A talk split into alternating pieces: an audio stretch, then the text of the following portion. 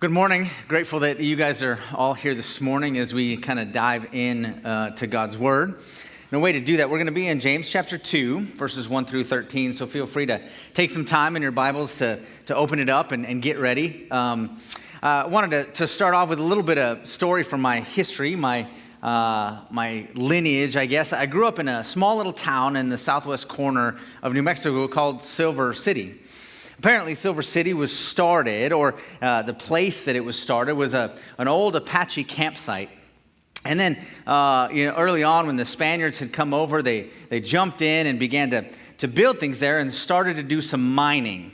And in the process of mining, they discovered, yeah, you would guess it, copper not silver. I know, I'm getting there. Hold on. So, as they began to mine some copper and, and find some prestige, some, some more prospectors came in in the early 1800s, and they actually found in this place called Chloride Flats silver. Thus, the reason why they named it Silver City. And in the process of those things, they began to grow, and they had this huge, um, I such a huge kind of tent city around Silver City as the um, as the, the miners and the prospectors came in to, to make their fortune. And we didn't see much of that when, when I was growing up, but one of the things that we did see growing up was some of the old abandoned copper mine shafts just outside, um, not too far from my home. So, as young boys will do, I was a bit of a free range kid. My, my parents just kind of allowed us to do some things. So I, I ran around and did a lot of stuff. We had a, kind of this, this small circle of friends. And if you jumped on your bike and you made your way up this mountain right next to my house, we could find what you would have called these mine shafts where they used to mine copper. Don't try this at home, just FYI. But what we used to do is we'd go up there, we'd ride our bikes about 15 minutes, and then the games that young boys play began. it's the double dog, triple dog, dare you kind of stuff that really started the process of seeing how long and how deep you could go into these mine shafts. Yes, I know it's surprising I'm still alive, honestly. And so what we would do is we would decide that if we if we would whoever whoever got the triple dog dare would go into this mine shaft and you could see how far you could go. Now, notoriously kind of instinctually what happened in, in all of our lives is that you would go far enough where you could still see a glimmer of light where it wasn't totally dark, and then you turn and you run back as fast as you can. And they were kind of keeping time to see who could stay in the longest. But one of the things we learned is stupid kids doing stupid things is that the deeper you go, the darker it gets. Kind of one of those life lessons, I guess, that I haven't necessarily applied in tons of aspects of my life until I encounter James chapter 2. Because I think that that's exactly what he's talking about this morning. One of the things that will be dissected in the context of the conversation of James chapter 2 is our hearts. And I think James says what I learned as a young boy the deeper you go, the darker it gets. And what I mean by that is that there are things underneath the surface in our hearts that are motivating and shifting our perspective away from the truth of who Christ has called us to be, that the centrality of the gospel and the rescuing nature of Jesus at times doesn't tend to penetrate as deeply into those dark places of our hearts. And so, what James has been doing through the first chapter is continuing to churn in us this reality that in the gospel we truly lack nothing, that, that there's a sufficiency that Jesus provides for his people through an intimate relationship with him, where we are not just those who have been rescued, we are those who are constantly being rescued. That there's a transforming work that the reality of what Jesus is doing in our life. And like Mark said last week, one of the ways in which we understand those things is James 1 would tell us that we receive the implanted word of God with meekness. There's a level of humility that takes place as God's word begins to generate, churn, and dissect the motives that exist inside of our hearts. And that's what's so critical. The reason he does that is not to point fingers or push against areas of sin. It's because what the James would call us and, and say is that what we're being exposed to is the, the law of liberty or the royal law of love. He's saying that the reality of us knowing that we need to be transformed, as difficult as it is to see those deep, dark areas of our hearts, is a good thing because what we find in the gospel is freedom from those areas that attach their lives to us and pull us away from intimacy with Christ. And so we have right at the very beginning the most valuable thing in all of the universe is a deep, abiding intimacy with Christ the God of the universe at work in our lives through faith in Jesus Christ that is continuing to transform and change us on a regular basis as an act of love and mercy that God is doing on behalf of his people and for the sake of his glory. And so, as we learned in these old abandoned mine shafts, the deeper you go, the darker it gets. And so he takes us through an avenue this morning where I would say that there is a level of darkness, if you will, that he's going to shine some light on, and he's going to address it as called the sin of partiality. Now, maybe that doesn't rest heavy on many of us, where you think, well, I don't even not totally sure what that means, but ultimately, what he's going to expose for us this morning is the motives that exist in our heart that would draw us to draw distinctions and give value to some people above others. That we, in selfish ways, distinguish and delineate um, value of people based on what they do for us or the level of comfort we have with them. Sounds like a lot of fun, right? So, what Mark said last week is the gospel exposes what we need, right? Um, gives us, uh, exposes what we, what we have inside of our heart, gives us what we need, and then calls us to perseverance. But the end of James chapter 1, and I just want to read it for you, is he, he gives us this picture of what true religion is. And I honestly think that it sets the, precedent for what he's going to talk about next. And so, if you read, if I'll read for us, James chapter 1, and um, we're going to look at verses 26 and 27. He says, If anyone thinks he is religious and does not bridle his tongue but deceives his heart, this person's religion is worthless. And then he tells us what true religion is true relationship with God. Religion that is pure and undefiled before God is this to visit orphans and widows in their affliction, and to keep oneself uh, um, uh, unstained from the world. And so he gives us these two categories. And the first, I'd explain it this way when you think about pure and undefiled religion, what you have is this act, this reality that the, the truth of who Jesus is is working itself out in our life where we are longing to serve those who can do nothing for us in return. We're willing to give and to wash and to move towards those who won't benefit us at all. D.L. Moody put it this way He said, I believe that everybody's Bible should be wrapped in shoe leather.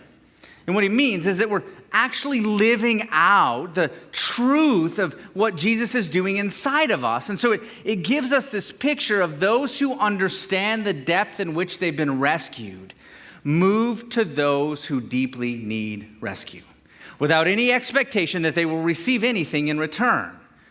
Uh, pure, undefiled religion is that which sees every individual in the scope of all humanity as valuable and designed by God.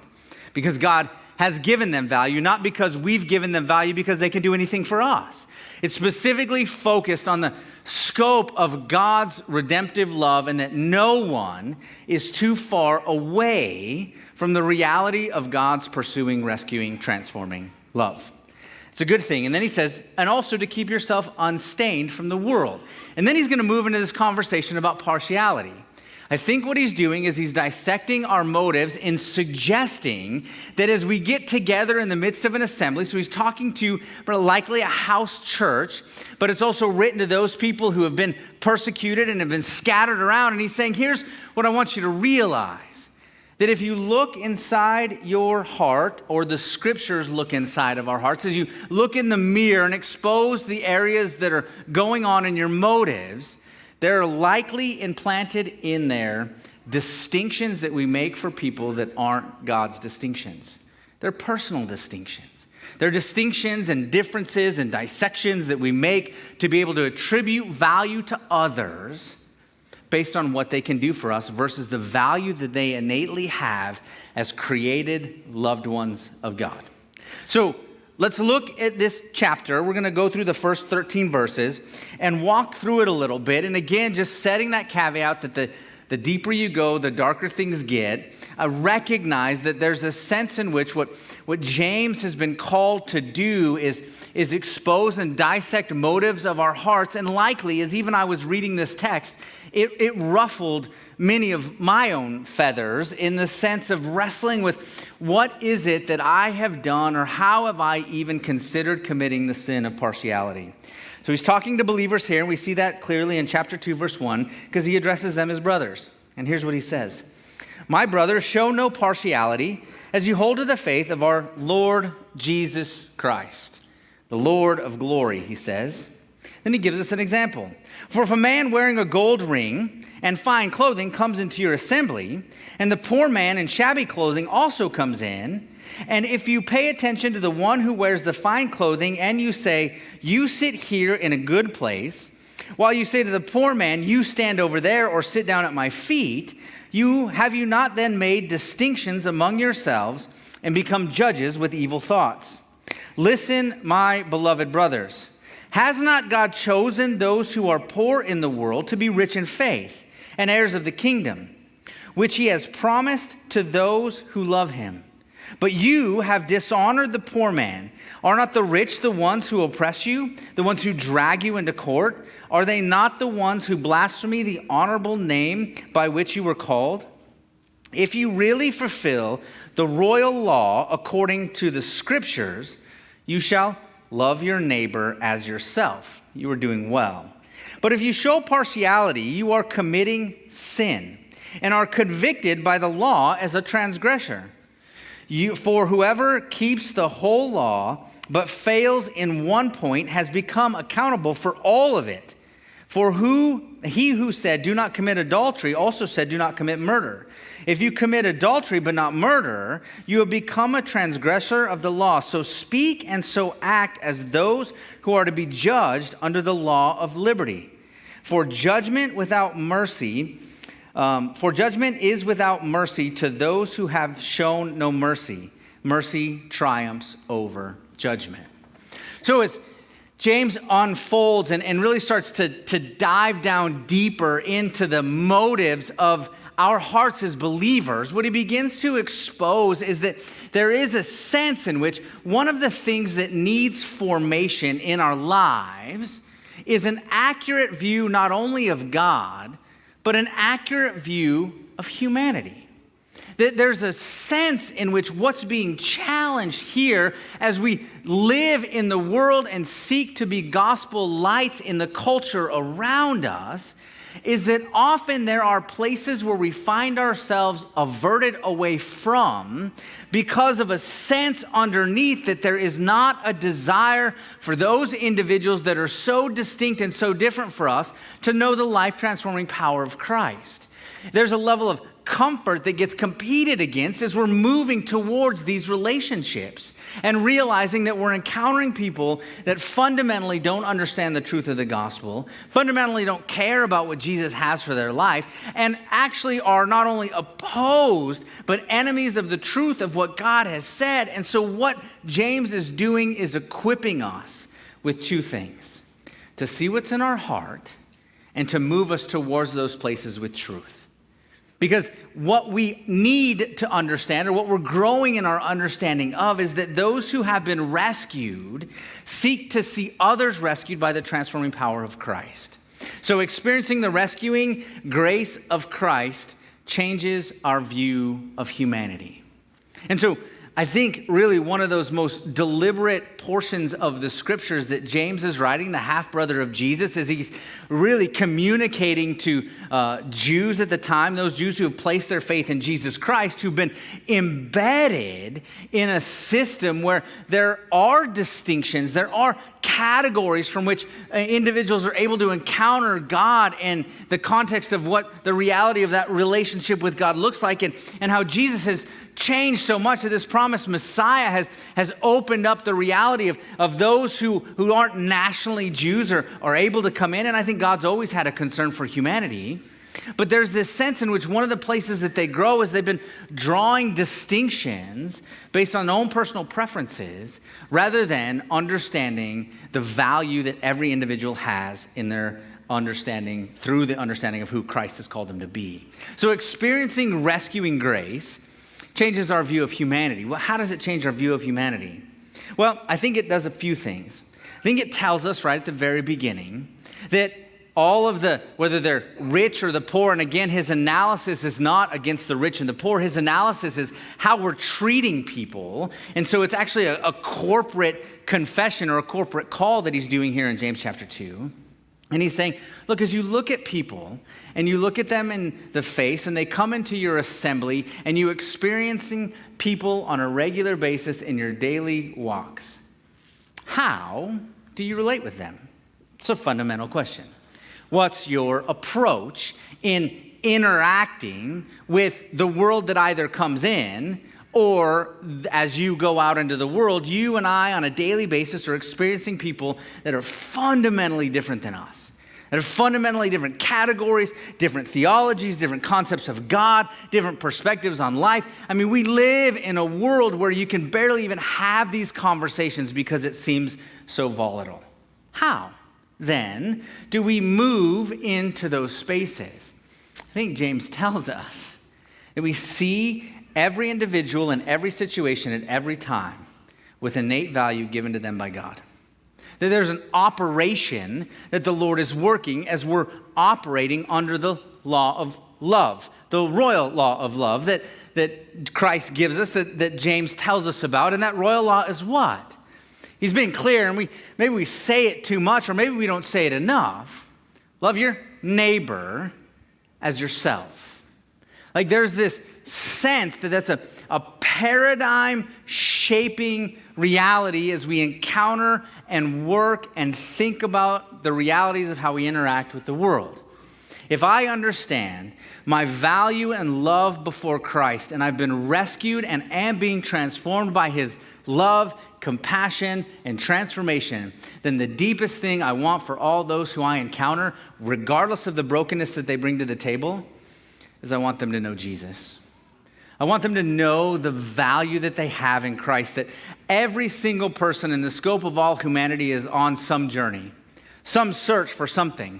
Most of the time it's value, sometimes it's happiness, sometimes it's just to find out who they really are inside.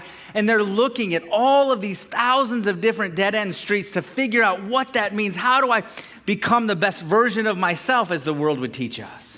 And as we have those conversations with people that we interact in the world, we would say the deepest value that you could ever experience would be to be loved by your Creator to be experiencing the transforming power of his work. And you can have that relationship through understanding that Christ has died on your behalf. And what does that death mean? Well, it means that you aren't this constant hamster wheel of trying to manage or mismanage your own sin or my own sin. But we realize the depth of darkness that exists inside and that Christ paid for all of that sin. And that sin has been so redeemed that you have been rescued and invited into relationship. All you need to do is respond in faith in trusting that God will continue a work in you as we realize our deep need for Him. But I think often what James is getting at is that we struggle to encounter the world around us and the brokenness we see maybe within our midst is because we are unaware of how deeply we own we need our own personal rescue the own personal transforming work of Christ in our lives. That there are still distinctions. There is a place inside of my own heart, and I would venture to guess yours as well. That times we feel like we're better, more valuable, there's more significance, something that has averted our attention away from the depths of darkness that surrounds the world that we live in. James is seeking to compel us to move towards, not away from, those challenges. And how do we do that? Well, we come armed with our testimony, right? Here's where the intersection of God's transforming grace has met the darkness of my own sin. And the darkness of my own sin kept me separated from God but God pursued me with his loyal love and put people around me that told me about the truth of the gospel and the transforming power of Christ and his love and affection for me, and it intersected my darkness. And then, as I placed my faith in Christ, one of the things that began to be transformed was this knowledge that my value doesn't come based on what I do or who I think I am. My value comes from the fact that God has deemed me his own. That happiness, significance, value, purpose all comes stemming from the truth of Jesus' work in my life. Gandhi, one of the leaders in the Hindu church, wrote an autobiography, and he's, he was talking about his experience with the Christian church. He came to the States for a while after reading the four Gospels and decided he was kind of on the verge of really committing to Christianity. And so he came into a church, and as most Hindus would, he was dressed very differently than anyone else. And there was an usher that had come up to him and said, Hey, I was curious what you're doing here. And he said, oh, I was trying to figure out a bit about Christianity. He said, Well, it seems like you've already made your decision. You should probably go worship with your own kind of people. And he said, Well, if the Christian church has the caste system, then I might as well just remain a Hindu.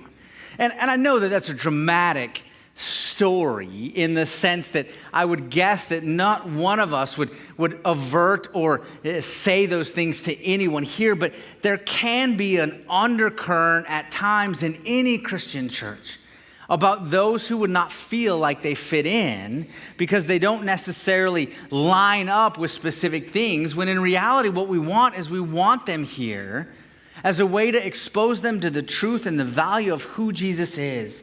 That the reality is what we desire is that they come to faith in Christ and He begins that transforming work.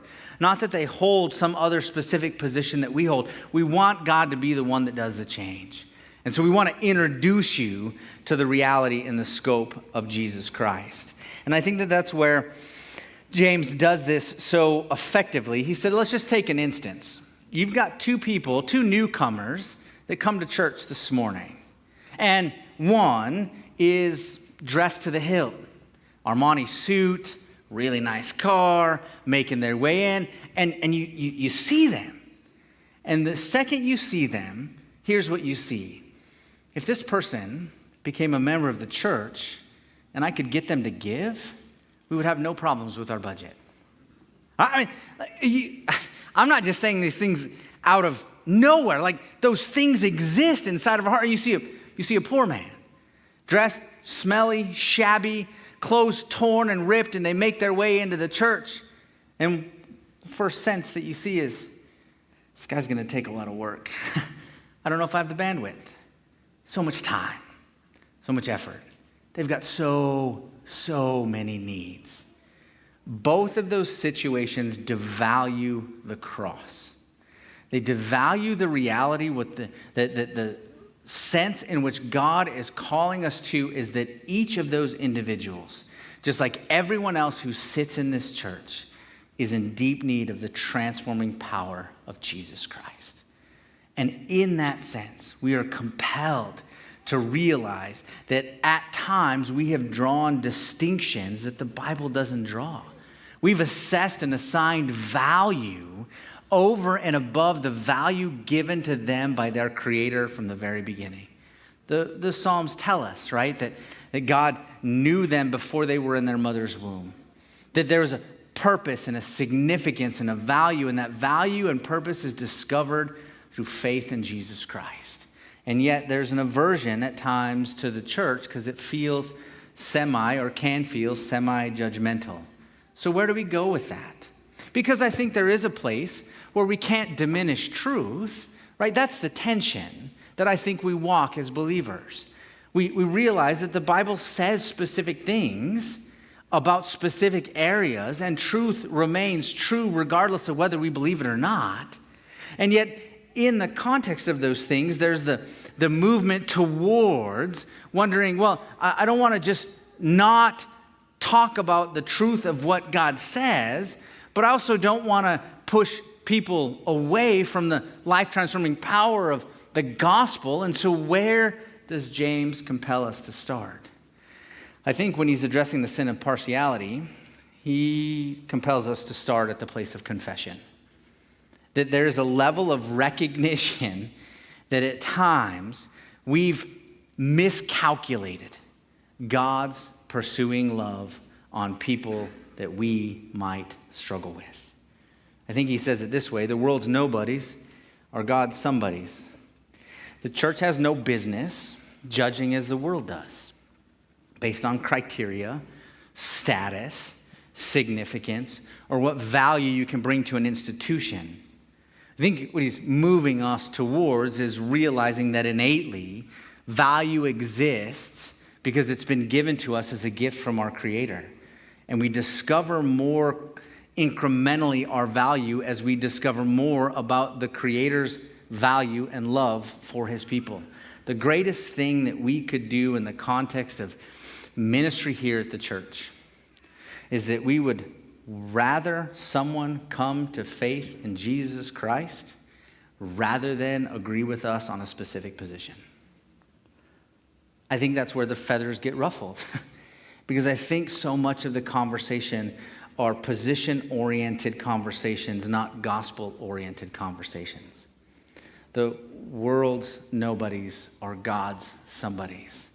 The church desperately desires to be a place where all forms of brokenness are able to come in, find some level of safety, encounter the truth of Christ, and then Christ begins this transformative work of implementing change. We could never expect that people should feel that they should get their lives together before they come in. Not the least of which, none of us have our lives together. Just FYI, myself included. Right? There's the, the, the deeper you go, the darker it gets, right? There's, there's work that God is doing regularly on all of our lives. And so that's why we as a church have progressively and consistently prayed to be a home for the hurting. As you saw in our invocation, a desire for those who are weary, those who are weak, those who are broken, those who have just a dismantled view of their own identity, those, the confusion that exists amongst the world, all of the different voices that they're listening to.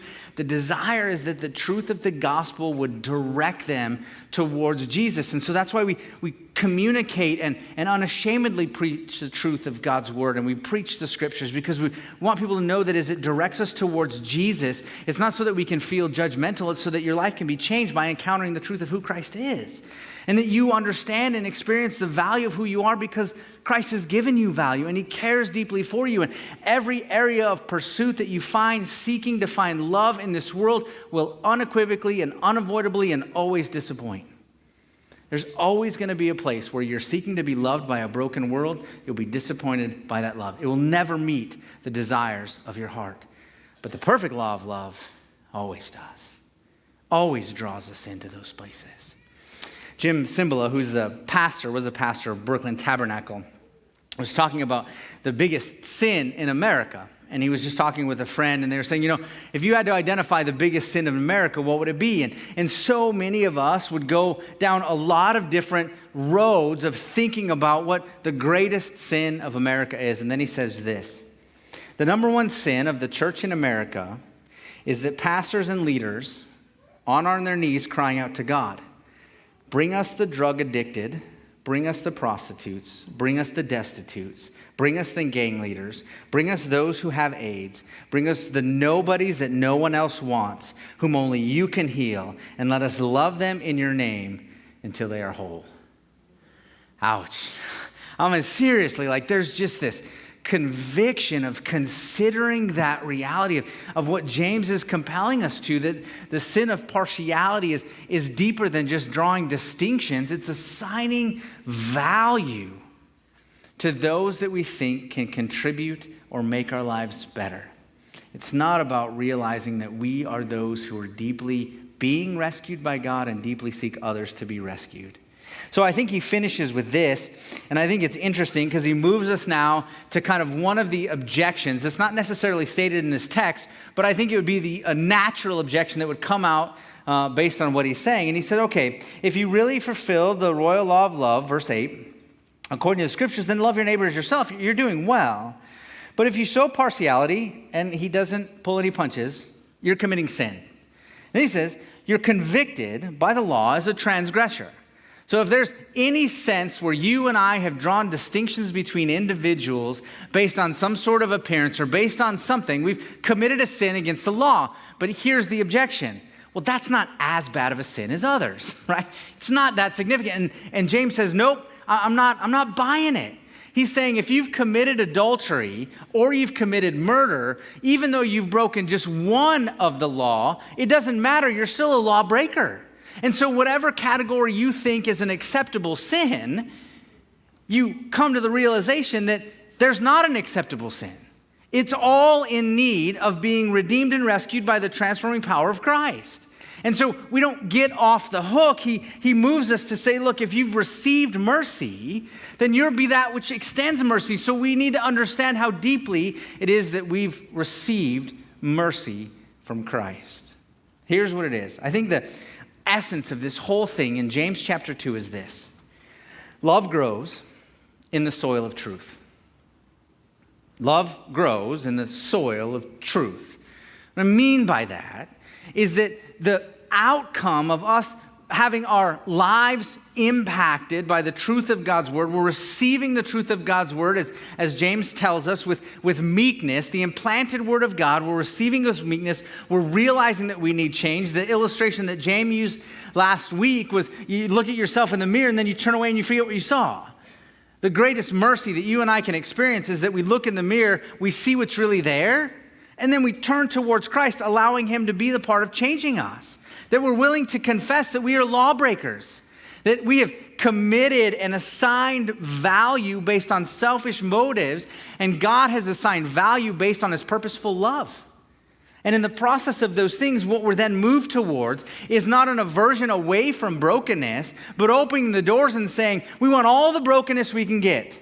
Because there's a sense in which that brokenness is what God is going to deal with in drawing you to himself. And whatever discomfort that might give us in this earthly life pales in comparison that God is building a kingdom for eternity.